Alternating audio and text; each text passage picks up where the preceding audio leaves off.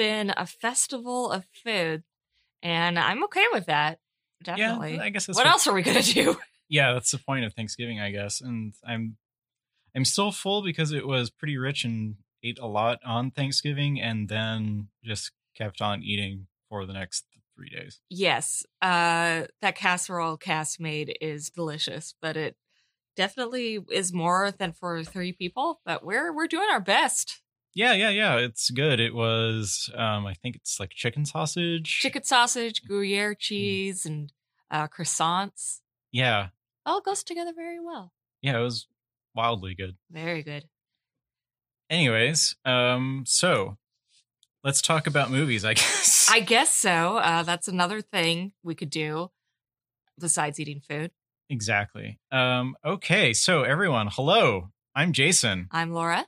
And welcome to Come Back a Star, a movie award cautionary tale. Yes, it's a, it's kind of a very special episode in that it's different than what we usually do because this was not nominated Right. for So, Best Picture.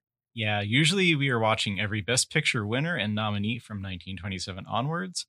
But this week we are doing a movie that we felt should have Absolutely. been nominated in this year in this uh, particular season. And this week's episode is number 023, The Public Enemy, starring uh, a James Cagney. You might have heard of him. I, I've I've heard a lot of people making great impressions of him. Yeah. Cagney's- But- oh wait, that's Robinson. Um, he's he's a memorable a memorable guy. He's one of my faves.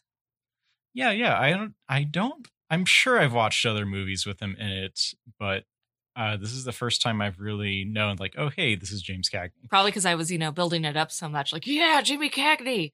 So kind of inescapable. right, right.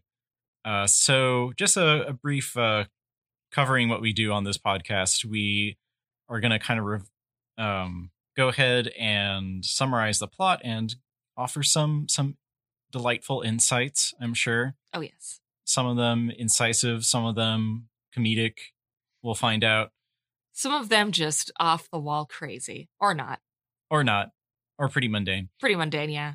Sometimes enraged, Yeah. looking at you, Trader Horn. Yeah. Uh, we're gonna keep bringing that one up. It's just like the worst movie ever. It's the thorn in the lion's paw of this whole podcast. Yeah, it's uh, it scarred us. It did. It did. Just like it killed those actual cast members. So, Oof. Mhm. Yeah, but we're not we're not reviewing Trader Horn today. thank God. Reviewing The Public Enemy, which is a good movie. It's a good movie, a genuinely good movie. Although I don't think it would, would be as well remembered without Jimmy Cagney. But we can get into that. Yeah, we will. And we might get into that in our rating system, which we do after we've summarized the plot a little bit. We've, after we've kind of thought about it and molded over, we assign uh, scores on various categories like acting, writing, cinematography. And then we give them a chance for some bonus points for like technical things, costumes and set, um, and some more subjective type uh, categories as well. Yeah, we've put everything in this soup. All right. So should we should we get into the summary here? Let's do it. All right. William A. Wellman's The Public Enemy opens in 1905 Chicago.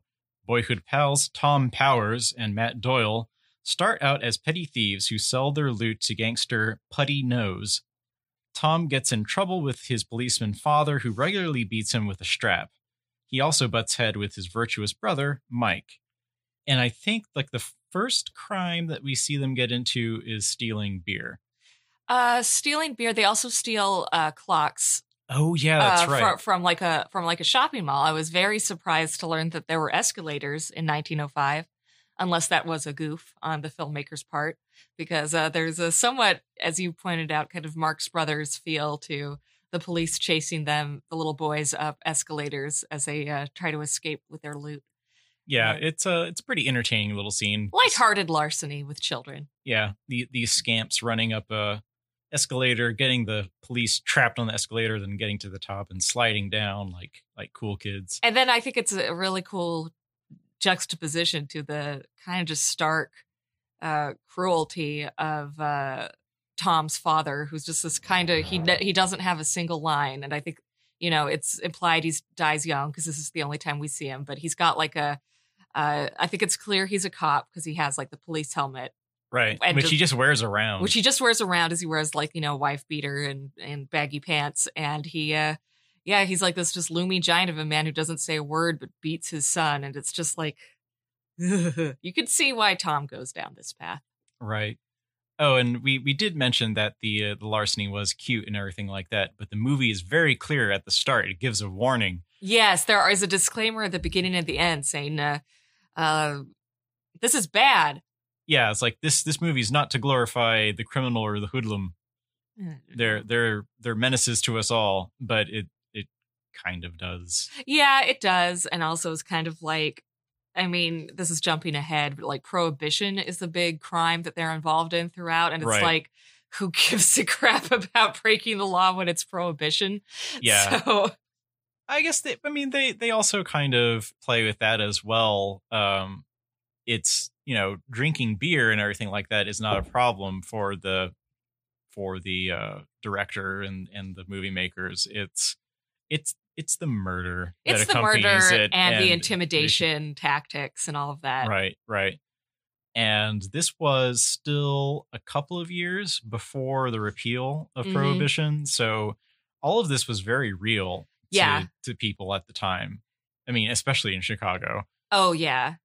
It's interesting, isn't it? How many of the movies we've watched recently uh, either like explicitly take place in Chicago or it's implied it takes place in Chicago. And, and that prohibition is such a key point Mhm. in all of these crime dramas that we've seen.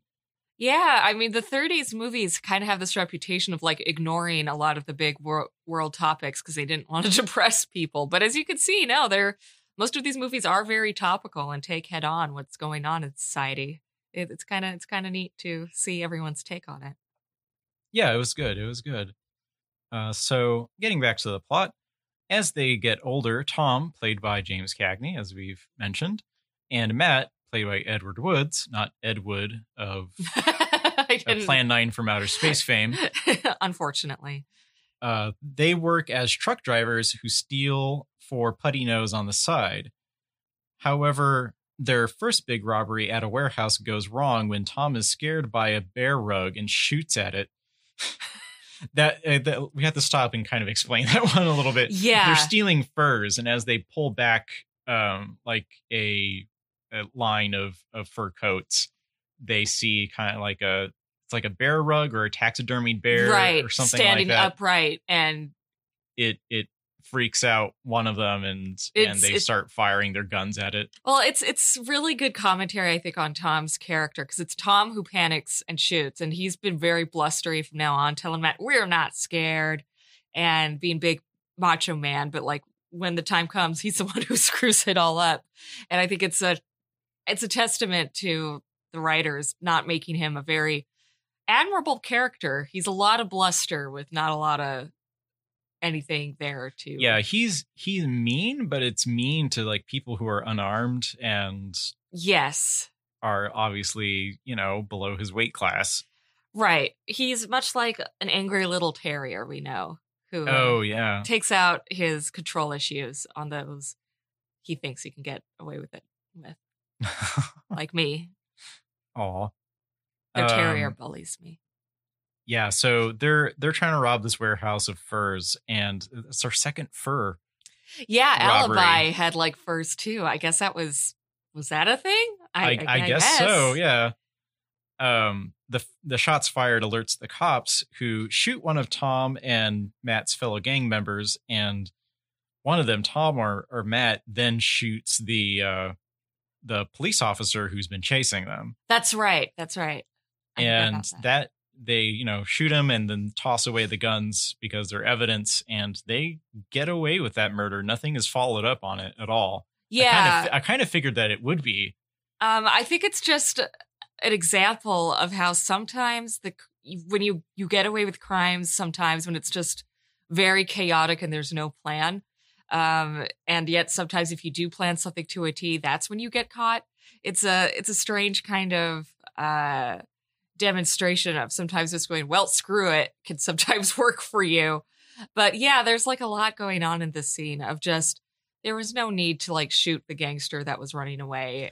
Yeah, yeah, there was uh, some poor decision making uh, on the part of the the one police officer taking on these like five armed gangsters. Yeah. Um, not not to victim blame, but he also did shoot one of the unarmed guys, Guys, that was just like was in just the back. there. Yeah, that. So it's a mess. Yeah, and I get, I think that's a common thread through all the movies that we've covered that are crime dramas is that the police are shown as violent and ineffective a lot of the time Yep. because and I think that's just kind of the feeling that was going around with prohibition it's just like we we have police who make um bad decisions and also just kind of contribute to the violence without really resolving anything No, no. It's like pat themselves on the back for like shooting the petty criminal who was trying to st- steal fur coats or a cake of beer. Meanwhile, that doesn't really affect the operation that hired this petty criminal to do that at No. all. yeah yeah There's just now a mother in hysterics because her son is dead for nothing. And uh, cops still feel like they've done a good job. Good for them. Yeah, right. Um so after they've shot the uh this cop, they Tom and Matt escape, but uh their their employer, Putty Nose, leaves town. Kind of leaving them in the lurch. And it's really dumb luck that they're not tracked down, really. Right, right. They they're kind of in a panic because this was like their first big job. Yeah. And Putty Nose said, like, oh, don't worry, if anything happens, I'll take care of you. Instead, he Yeah, this is just such a small job. You'll be fine. Yeah. He just vanishes. Yep. So time passes. When World War One breaks out, Mike enlists in the Marines. Before leaving, he confronts Tom about his criminal dealings, and the two get into a fight. And Mike is Tom's brother. right? Yes, yeah, and uh, you know he doesn't come off too great either. He uh, sucker punches his brother when his brother says, "You know, you're not so great either. You're taking money from the till." I'm, that's never fully explained, so it could be a baseless accusation. But uh, kind of get the feeling that it is. I mean, Mike is kind of presented as the as the good guy throughout, even, Yeah. even if he is kind of harsh and hair trigger temper, like a little bit of his father in him.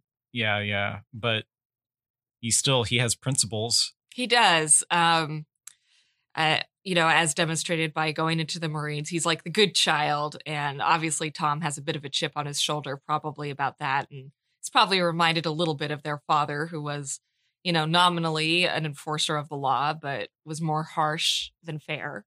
So Yeah, there's there's that, and um, although I would contend that their mother doesn't think of Mike as necessarily the good kid, it's she's clear. very forgiving of Tom and kind of willfully ignores yeah. the, the truth of his criminal dealings. Yeah, she says again and again that Tom is her baby. So there is some frank favoritism probably going on there. hmm And uh, so it must have been a, a very strange upbringing to have, on the one hand, this father who beats you remorselessly and this mother who kind of overcompensates and babies you. And there was no real way Tom was going to really grow into a, a well balanced. Right. And it's a, it's a testament to the the movie storytelling that we have just now pulled that much out of these family dynamics in relatively few scenes. Exactly. It's a good way of showing rather than telling. Yeah. Yeah, you pick up right away. The the themes are familiar and even though it's not familiar to have like a gangster relative in the middle of the family, you still kind of you, you can put the pieces together and get a feel for these people. Yeah, and see how logically it could happen. Yeah, exactly. Uh, so after Mike leaves, Tom continues his criminal activities with uh, with Matt, and they finally get their big break when Prohibition goes into effect. Uh, big time gang boss Patty Ryan, played by uh, Robert Emmett O'Connor, hire them as bootleggers, where their job is to intimidate barkeeps and distributors into selling their beer and only their beer. Uh, the gang really takes off when rich gangster Samuel Nails Nathan, played by Leslie Fenton, starts funding their enterprises. And we never really learn why his name is Nails. But No. I but there's a certain menace about this very congenial, happy uh, Yeah. gangster. I, I was always waiting for him to go crazy and shoot somebody or something like he that. has that look about him. Leslie Fenton, uh, he really stands out. I feel like for the moment he shows up, he just has this kind of like way about him and like kind of kind of smile where it's very believable he would be menacing in private life. right, right. And uh that so that's good. Again, without giving much away about him, we know like he's he's an important figure. Yeah. I also thought it was cool. This is really neither here nor there, but they had a really great scene of them. I don't know if they were stealing the booze or just unloading it from a warehouse secretly, but it's them transferring various by various like hoses and things like that beer into a gasoline truck that Yeah. they can then drive away and it's it's pretty interesting this little operation that they have going and that's kind of um I guess that's sort of how they start off since they are truck drivers in in their legitimate life, but then they kind of move up to enforcers. Yeah, it's uh and you notice because uh the like the transitional scenes they're always a little better dressed with a little bit better car each time we see them. Mhm. So we could see this gradual uh, evolution and but you know, it's not like Tom's behavior gets any more refined. He absolutely terrorizes and bullies this one barkeep when he realizes that he's not selling their beer. Uh, so he slaps him around, like spits the beer in his face, and like releases all the beer from their valves. And it's just a very childish display of power that it's clear it's gone straight to his head. yeah, it's scary though. It's very scary. I mean, and it's again thanks to Cagney. He's like this little unleashed uh, pit bull who uh, is Mhm. like relishing his opportunity to bite everybody. Yeah, and there's also the um the issue that we hear from the barkeep side where, you know, he's selling beer and we're not supposed to think of him as a bad guy. Honestly. No, he's just trying to get by. yeah, yeah, and he's he's doing what everyone wants him to do anyways. I mean, So- prohibition screwed people like this over. Exactly. And because we we know that he's also screwed over from the other end too because he's selling someone else's beer and those people are also putting pressure on him to only sell their beer. Yeah, there's no way he's gonna win this one. Like, Yeah, no, nothing nothing good is going to come of this. uh, Uh so there are not only like intense gang running around, there are more than one. yeah, So, but anyways, uh, Tom and Matt, however, grow more and more successful. Uh, Tom tires of his girlfriend, Kitty, played by Mae Clarke, and begins uh, abusing her, including famously shoving a grapefruit into her face. Now, was um, is that a famous scene? it is actually, and there's all sorts of stories that like Cagney and Wellman didn't tell uh, Clarke that they were going to do it. No, wait, Clarke was in on it. Uh, the crew wasn't. It was a big surprise. Who knows what the real story She does is? look shocked either way. Yeah, she does. I mean, and it's the scene, sadly, that she's most well known for. I mean, she was in a lot of good movies, and her performances were always good, but she is most well known for getting a grapefruit in the kisser by one Jimmy Cagney. Oh man. And again, it's just another example of just what a jerk Tom is at his core and how, like, any little demonstration of power he can make, he will make. yeah, and it's also very childish. Very childish. He's a stunted boy, basically. Yeah, and even though I think like Matt progresses a little bit, Mhm. Tom never does. Tom never does. And as much as Matt progresses, sadly, he has been groomed by Tom basically to be his sidekick. And that's the role he's most comfortable in. So it's a unhealthy dynamics all over the place in this thing. Yeah, that's that's for sure. Uh so after the grapefruit incident, uh Tom turns his sights instead to the beautiful Gwen Allen, played by Jean Harlow, whom he picks up from a street corner. It's kind of a, a weird incident where uh they're just driving around and he sees this attractive woman and just offers her a trip. Yeah, literally picks her up. And she's like, yeah, sure. I mean, it's not a pickup in the sense that then they go and have sex. It's, you know, he drops her off where she needs to be, but they, they make a date. And uh, I don't think this wasn't Jean Harlow's first movie. I think like her first screen appearance was in like a Laurel and Hardy movie where like they close the door on her dress and she walks away without her dress. Va va voom. Um, that that sounds that tracks. yeah, but she makes an impression in this, definitely. Um, she's I think that that platinum helmet of hair and just the way she carries herself, she's definitely a presence and uh, very well well cast in this. I think. Yeah, and she plays coy with Tom, which seems dangerous, but Tom loves it. Yes, yes. I mean, she obviously reads him well and uh, knows how to like play him like a fiddle, so that's fun. Yeah, and speaking of Matt getting more mature, um, Matt is ready to settle down and marries his longtime girlfriend Mamie. John is played by Joan Blondell. And um, as they celebrate at a restaurant, Tom and Matt spot Putty Nose From way back. from way back in the day, the their first employer and Fagin like Yep. role model. Yep.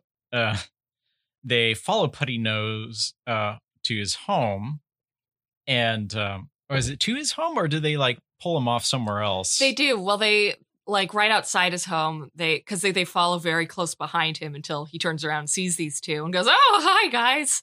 And because they're obviously very sore because he left them in the lurch after their botched first job, and um, he's like, "Oh, I'd invite you in, but I have a lady waiting for me." But they basically Oh, yeah, force right. themselves into his home anyways, and like, there's no girl here, and uh, yeah, poor Putty Nose. Yeah, uh, despite Putty begging for his life and playing a song on the piano that he used to uh, play for the children at his little Fagin hideout, Oh, yep. um, Tom shoots him out of revenge for abandoning them. And again, this is fairly petty. At least I got that impression because they're doing fine. Yeah, they're doing just fine. I mean, there's no real reason other than just personal revenge. And he always punches downwards, you notice. Yes, exactly. So Putty Nose is obviously not doing so, not doing as well as them for sure, and is begging and pleading and is fairly pathetic. and you could tell that like Matt isn't relishing this. When Tom shoots Putty Nose, where actually the camera is on Matt, Matt has kind of distanced himself physically. He's like by the window and lets Tom do it. So it's clear that, you know, Tom is the driving force in this partnership. And yeah, like you said, punches down. I mean, Putty Nose he's in a nice house. He's got a nice suit. He was at the nice restaurant, but he's compared to Tom and Matt working for Nails and Patty, he's small potatoes to them. And that is why Tom feels like he can get, get away with it. Yeah, yeah, that's that's for sure. But uh, later on, Mike returns from the war. That's Tom's brother. And he's obviously suffering from some PTSD. Of He's- some kind. of He's some kind. intense. He's very intense. He's very brooding. Um, he learns from an acquaintance that although Tom has told their adoring mother, played by Beryl Mercer, that uh, his money is coming from a career in politics, it's uh, really coming from his dirty dealings with Patty and Nails. Mike is incensed and starts another fight with Tom, which distresses their mother, of course. Yes. They're they're doting kind of adorably typecast mother. Yeah, she is just very much your typical, like, hand wringing, kind of sad eyed mother. Yeah, did did we confirm that she also played Joyce in in East Lynne? I don't think she did. I think that was an It's English It's a very woman. similar character, so very that might be similar, very yeah. Um, obviously, kind of a stock mom character in this time, but very effective. I think. Right. Yeah. So Tom and Matt's luck turns when Nails dies after a horse riding accident. And Totally by chance, he just falls off a horse and dies. Like, yeah, uh, when they first hear about it, they're kind of like, oh crap. And uh, the first assumption, of course, is that, he was bumped off. He was murdered, yeah, but. But it, it's just complete happenstance. and it's what like gets them on this downward spiral. And it's just totally a freak accident. You know, best laid plans of mice and Jimmy Cagney. You know.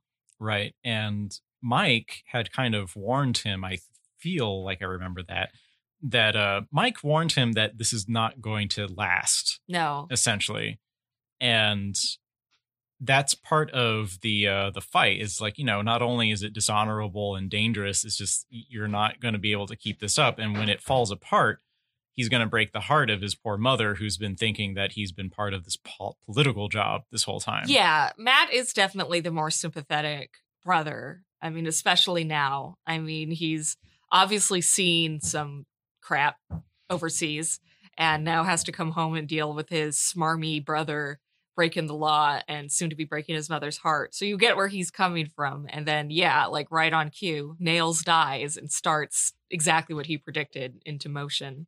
Right. Uh, Tom very childishly gets very enraged about Nails dying and tracks down the horse and shoots it. It's just a very good character detail. Like, you know, right when you see the stables and you see Tom and Matt come in, like, oh, they, they really are just going to be that petty and shoot the dang horse, aren't they? And they do. Yeah, yeah. At least they didn't show it. At least they didn't show it. You just hear it. And it's like, well, good for you guys. I'm sure that was so satisfying. And I think a bolder choice would have been for them to not pay for it first. That's true. I I no, I disagree. I think that's a it's like a you know, like it's all they're trying on the surface to make it like a business transaction. You know, this is business, not personal, but it obviously is, and they are fooling no one. Mm. Yeah, yeah, I, I, I take your point.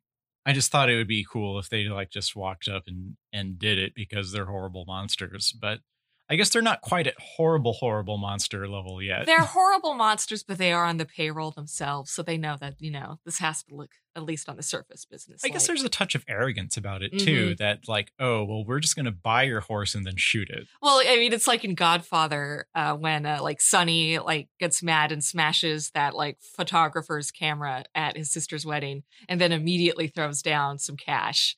Like, he, like I can throw my temper tantrum because I have the money to back it up, so that I never actually have to uh, face any consequences for it. It's very mob mob mentality. Yeah, I, yeah, yeah, that's a good point. I've revised my stance. All right. it's good that they paid for the horse. um, I don't know why we had that uh, sidetrack, but there we go. there we go. Uh, Nails' death sparks a mob war after rival gang leader, uh, Schemer Burns, decides to take advantage of the loss of Patty's backer. Patty convinces Tom and Matt to lie low at his mistress's house, but after she, uh, trigger warning, uh, date rapes Tom, he leaves in disgust, and Matt following behind him. I yeah, I feel like that was an interesting choice the writers made and and a good one to show that like you know even even the like seemingly harmless uh gangster malls can be creeps. Uh basically she just gets Tom really drunk and see and you know follows him to his bedroom and he's like nope, you know, hey, get out of here. And she does not and then like kind of taunts him about it in the morning and it's just like yeah, lady, that wasn't okay. Yeah, it it wasn't good.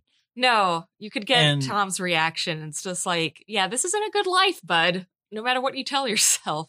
and I think it's at this point where things really turn for um for Tom in terms of having quote unquote good luck. Yeah. The the gravy train has stopped. He's trapped. He is uh, has is assaulted and so everything is going poorly for him Mhm. at this point and, it's, a very rapid so switch fast. Yeah.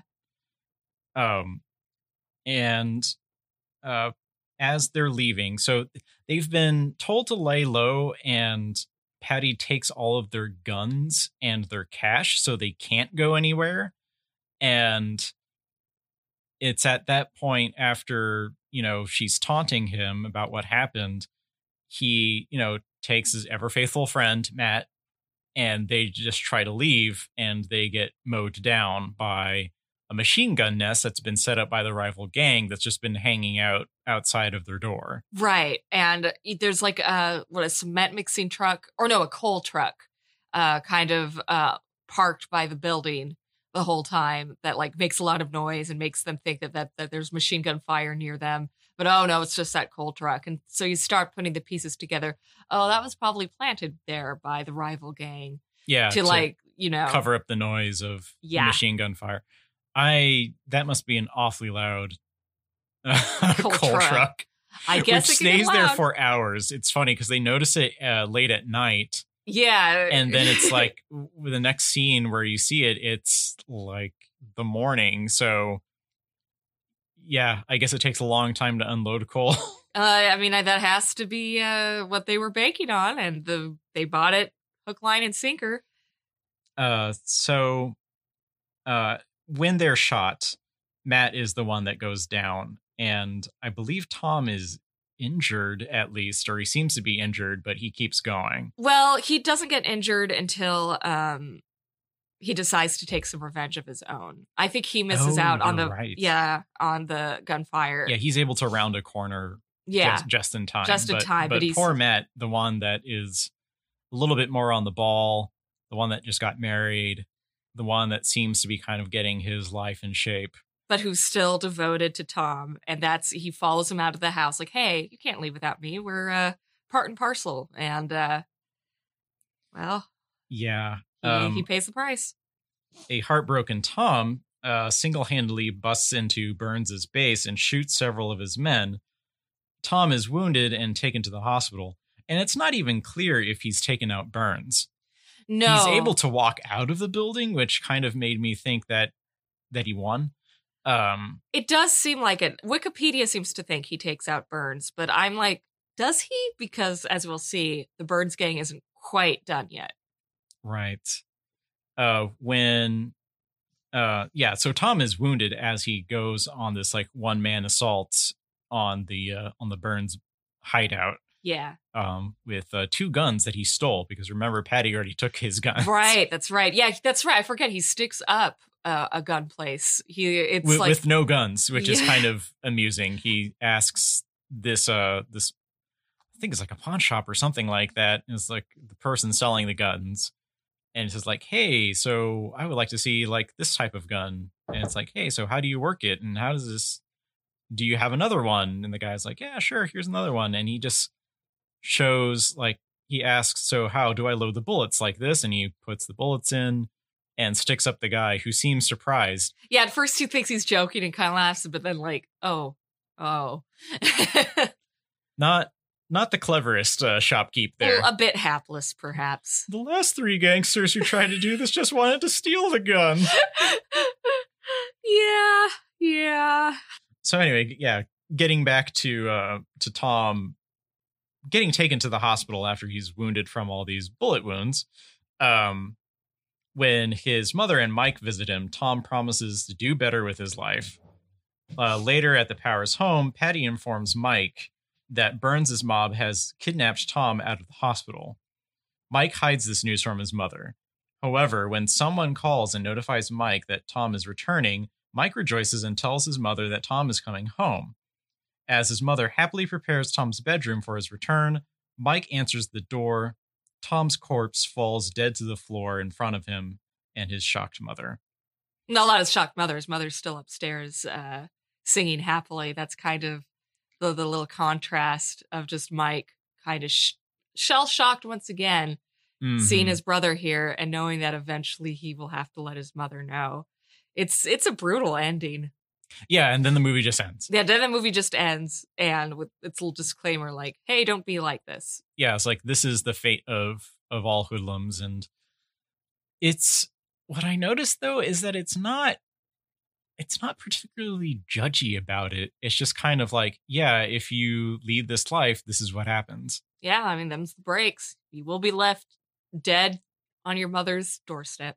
I mean, and Tom is clearly an evil person, but they don't kind of like harp on on like, well, you know, it, it's not exactly a shaming movie. It's not like see what happened and he doesn't have like this big revelation at the end really. It's kind of like well, I'm going to get my life together, but you don't believe it. Not really. You could see that, like, he might mean it in the moment, but that he will probably. uh, It's it's not a lifestyle you really leave on your own. You get the feeling that he's doing it for the sake of his mother and his brother who he's trying to reconcile with Yeah, and he's having some sort of revelations a little bit yeah. I mean, I think losing Matt really kind of jars him.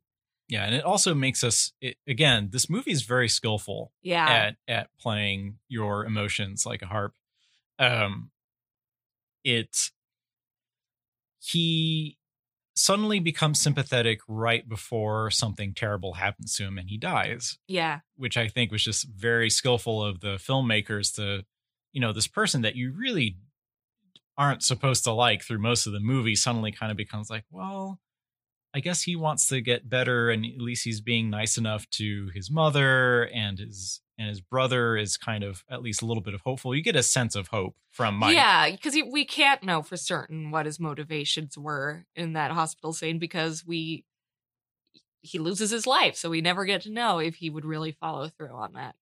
Yeah, and for all of the uh, conflict that you've seen between the two brothers, you do get the sense that at least Mike, from his end, Mike actually loves his his brother, even if he despises what he does. Right. He want you know he's a baby brother, uh, so Mike wants to take care of him probably and take care of his mom. And now this is what he's left with, like his brother's corpse and his mom oblivious upstairs, and we don't know what his next step is going to be. And it's totally out of Mike's hands and not anything he ever did to deserve this. Right. So right. it's just an example of how uh, this kind of criminal, depraved lifestyle touches everyone. Yeah, and it's all because of prohibition, by the way. It is all because of prohibition. uh, it was a dumb move on America's part. I'm just gonna say. Yeah, and you also get kind of the sense since they have not like so much face on like hammered to that point, but you do notice that like everything has to do with booze. Mm-hmm. And and it's not I didn't pick up on them shaking the finger at um at people for like wanting booze. It wasn't like and see just because you want booze, that's why this guy is dead.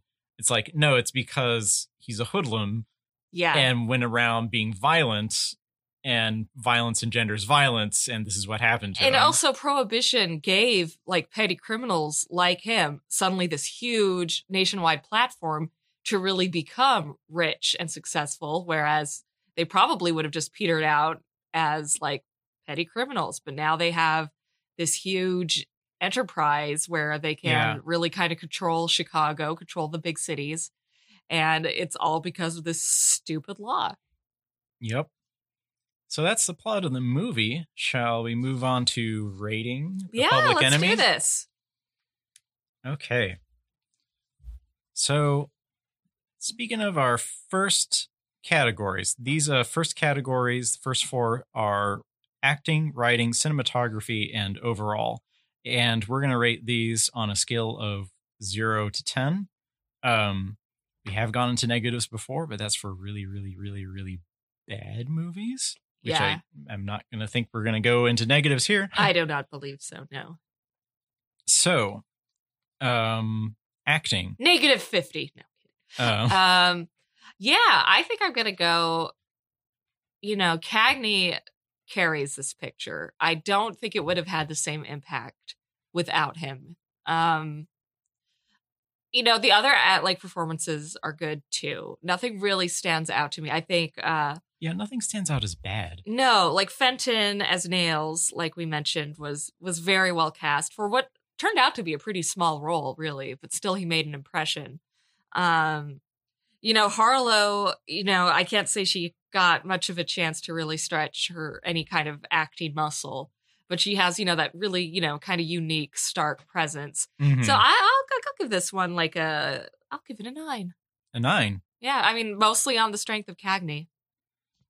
I was also thinking of a nine. It's really solid. Um, some really strong acting, no bad acting. Um, all of the characters really felt fleshed out. You believed them. Yeah, which Um, without a lot of like backstory explicitly painted out either. Just these characters really, these actors just really seem to live their characters. Yeah, even the um, even the comic relief shopkeep is not a comic relief character. It's not. no. He's not goofy at all. He's just kind of like a poor dope. Like, so. oh, I just want to get by without being shot. Yeah. All right. So good job on acting, Public Enemy. Two nines, doing well. Yeah, yeah, yeah. Um, let's see. So writing, how did the writing go? I'm gonna say pretty well. Pretty well. Um, a very good balance of uh, giving us enough information to know what's going on, but without holding our hands through it either. So I might have to give it another nine, honestly. Yeah, it's I'm also going to give it a nine as well. It was skillfully done. Yeah. Um, just a lot of nuance. Uh, the story was, um, it's just like a, a classic arc, of course, but it also just felt very real. It didn't feel phony or constructed or anything like that. It just, um, you just bought all of this and had a lot of interesting characters. You could tell like the little disclaimers before and after the movie were probably kind of shoehorned in by the producers who decided, oh well, we gotta we gotta make sure we come down strongly, uh, you know, against the, the the gangsters and blah blah blah. So I mean, it, they probably didn't need those little taglines before and after, like condemning criminals, because I think the movie itself speaks for itself and does not. I mean, yeah. it sure i mean it glorifies in the sense that we see cagney and everybody in nice suits and, and everything but it's clearly not a lifestyle that ends well for him. So i think like you don't need little taglines. The movie speaks for itself yeah you're absolutely right. It would have gotten that, that full 10 maybe if it didn't Wouldn't have, the, the little the superfluous sanctimonious yeah. I don't blame the movie for it. I probably it's probably the execs as usual. Yeah yeah well i also think that uh, you're exactly right. It it did it did fulfill those um that message anyways without needing to have a disclaimer at the front and the back. Mm-hmm. but anyways moving on it got it got double nines so that's Double that's pretty good eyes all right so cinematography cinematography was very good. Um, I'm trying to think of. I feel like there were some very impressive shots. Um, I feel like the whole reveal of like the stuffed bear wa- was sufficiently creepy, and then the kind of run through the alley afterwards was very well well framed. Um, nice use of shadows and like sparse lighting from the street lights and everything. So I, but I mean, nothing that really kind of really took my breath away. So I'll give it an eight instead of a nine. Try to be a little more critical, you know. yeah i'm gonna go ahead and give it an eight as well it was it was just very well shot Yeah. um nothing groundbreaking necessarily it's, it's not citizen kane but it used the cinematography of the time really well it was very creative with it especially with um considering you know you could have just said this is a movie about gangsters Mhm. and they they didn't take that um they didn't decide to just make it unartistic Right. uh with that. So that is double eights. We're agreeing on We are. on everything this time. It's cool. Yeah. Okay, and overall, how well does the acting, writing, and cinematography work together to make an overall product? I'm I'm going to give it another nine. I am debating giving it a 10. Oh, I think I will, just because I mean it's a classic. And I think it's a well deserved classic. Um, you know, if I think one ingredient was missing, it would kind of diminish it a little. Like, uh, if they didn't have Cagney, there wouldn't be that punch. If the writing Mhm. wasn't good, it would just be a vehicle for Cagney, but probably not that memorable. And if the cinematography hadn't been there, it would have just been like a straight gangster tale, which would have been, you know, still good because it would still have the writing and Cagney, but it would it wouldn't be as an artistic achievement, I think. So I think it all work flows together pretty well. yeah, yeah. I would I would agree. So, um, so going into the bonus round. Bonus. It is already at a 71, which puts it just below East Lynne. Wow. And, right. And uh, we know how this one ends at least. yeah, and let's see. It is at 71 already ahead of Alibi, which is not a dissimilar movie, but no, but this is a lot more effective. yeah, it was. I like I like mentioning Alibi it seems, but it wasn't that great of a movie. It just it was missing something. And I think it was like missing like a really strong like Cagney presence. Right. or just didn't really get us that emotionally involved in any of the characters. And this did. And again, without hammering it home either, it just told a story and told it well. It's true. It's doing That's all good you job. gotta do. Yeah. First bonus round. These are rated from zero to five. How many bonus points are we going to give them for costumes and set? Oh, I'm every single movie in this era. I'm sorry. I'm just going to give it a five. I love every gown every woman wears. I would wear in a heartbeat. I mean, and, and the gangsters do look snappy in their suits. Um, the sets were very good too, I think. Um, like in the warehouse and uh, like the various restaurants that they go to. And, it, you know, it's a nice little touch that, you know, the first time we see them meet uh, Kitty and Mamie, it's, it's in a pretty nice upscale restaurant, but in the one that they go to for Matt's wedding reception, they've risen so far in the ranks that it is like way upscale. right, right. And uh, I think that you know, very nice touches. yeah, there. there's some skillful costuming in that um in that they're doing just a little bit better each time you see them Yes. and that is reflected in how they're costumed. Yep. Um I'm also going to give it a 5. Uh, I was about to give it a 4 just because like well that's just what people wore. But Right. you're right. It's um it's the fact that they also use the costumes to tell a story as well. Right. It- that's a very good way to put it. Okay. So double fives. This this movie's doing very well. Yeah. And we seem to agree on that. Hey. okay, going on to boldness. Uh, what risks does this movie take that pay off? I'm going to go with another five. They take lots of risks. I mean, I think by putting so. Because where, where Alibi went wrong, I think, is that the whole movie allegedly revolves around uh, Chester Morris's character, hmm and yet we never really get to know him. That's you know, true. And he's just kind of this blank. Whereas with Tom, who is just as unlikable, really, as Chester Morris's character, yet we follow his story from when he was a little boy and beaten by his father. Yeah, we And get so his whole backstory. We get his whole backstory. So while it doesn't make anything he does less repulsive, we have that context. And I think it's bold to do that. And also, you know, that final shot of him like on that stand, like upright on the stretcher, just freaking dead hmm is just it's a frightening shot and i think pretty pretty gutsy so i'm yeah, Yeah, five on bold I'm I'm also going to give it a five um, for for all the reasons you mentioned. Um, is very real. Uh, yeah, compared to Alibi, which they were about the same length too. Just in case anyone's wondering if this was like wildly long, given all the the meat inside of it.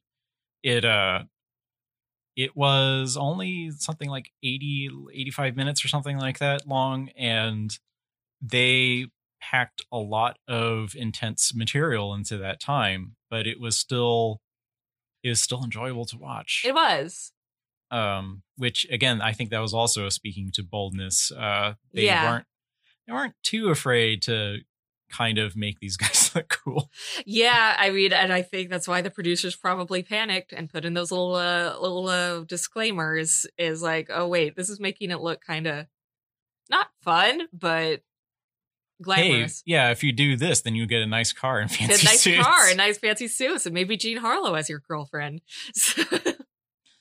Okay, so the next category is legacy. Um, what impact does this movie have on movies going forward? I'm thinking another five. It's getting a five, five for me.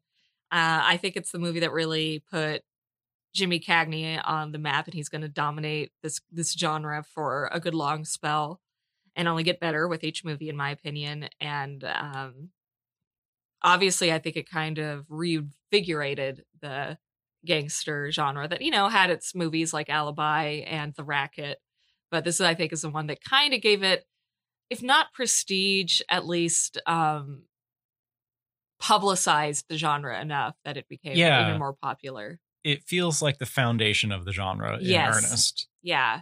Um, 1930s crime movies starts with this movie here in Yeah. the 1930 or 31. I can't. It's remember. 31, I believe. Yes. Oh, there we go. there we go. But The- the yeah. first official year of the decade. yes. Right.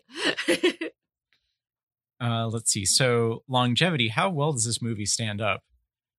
um, think it stands up exceptionally well because we still have prohibition, just not of alcohol. And there is that aspect of it. And that's the only thing that is maybe a little bit anachronistic.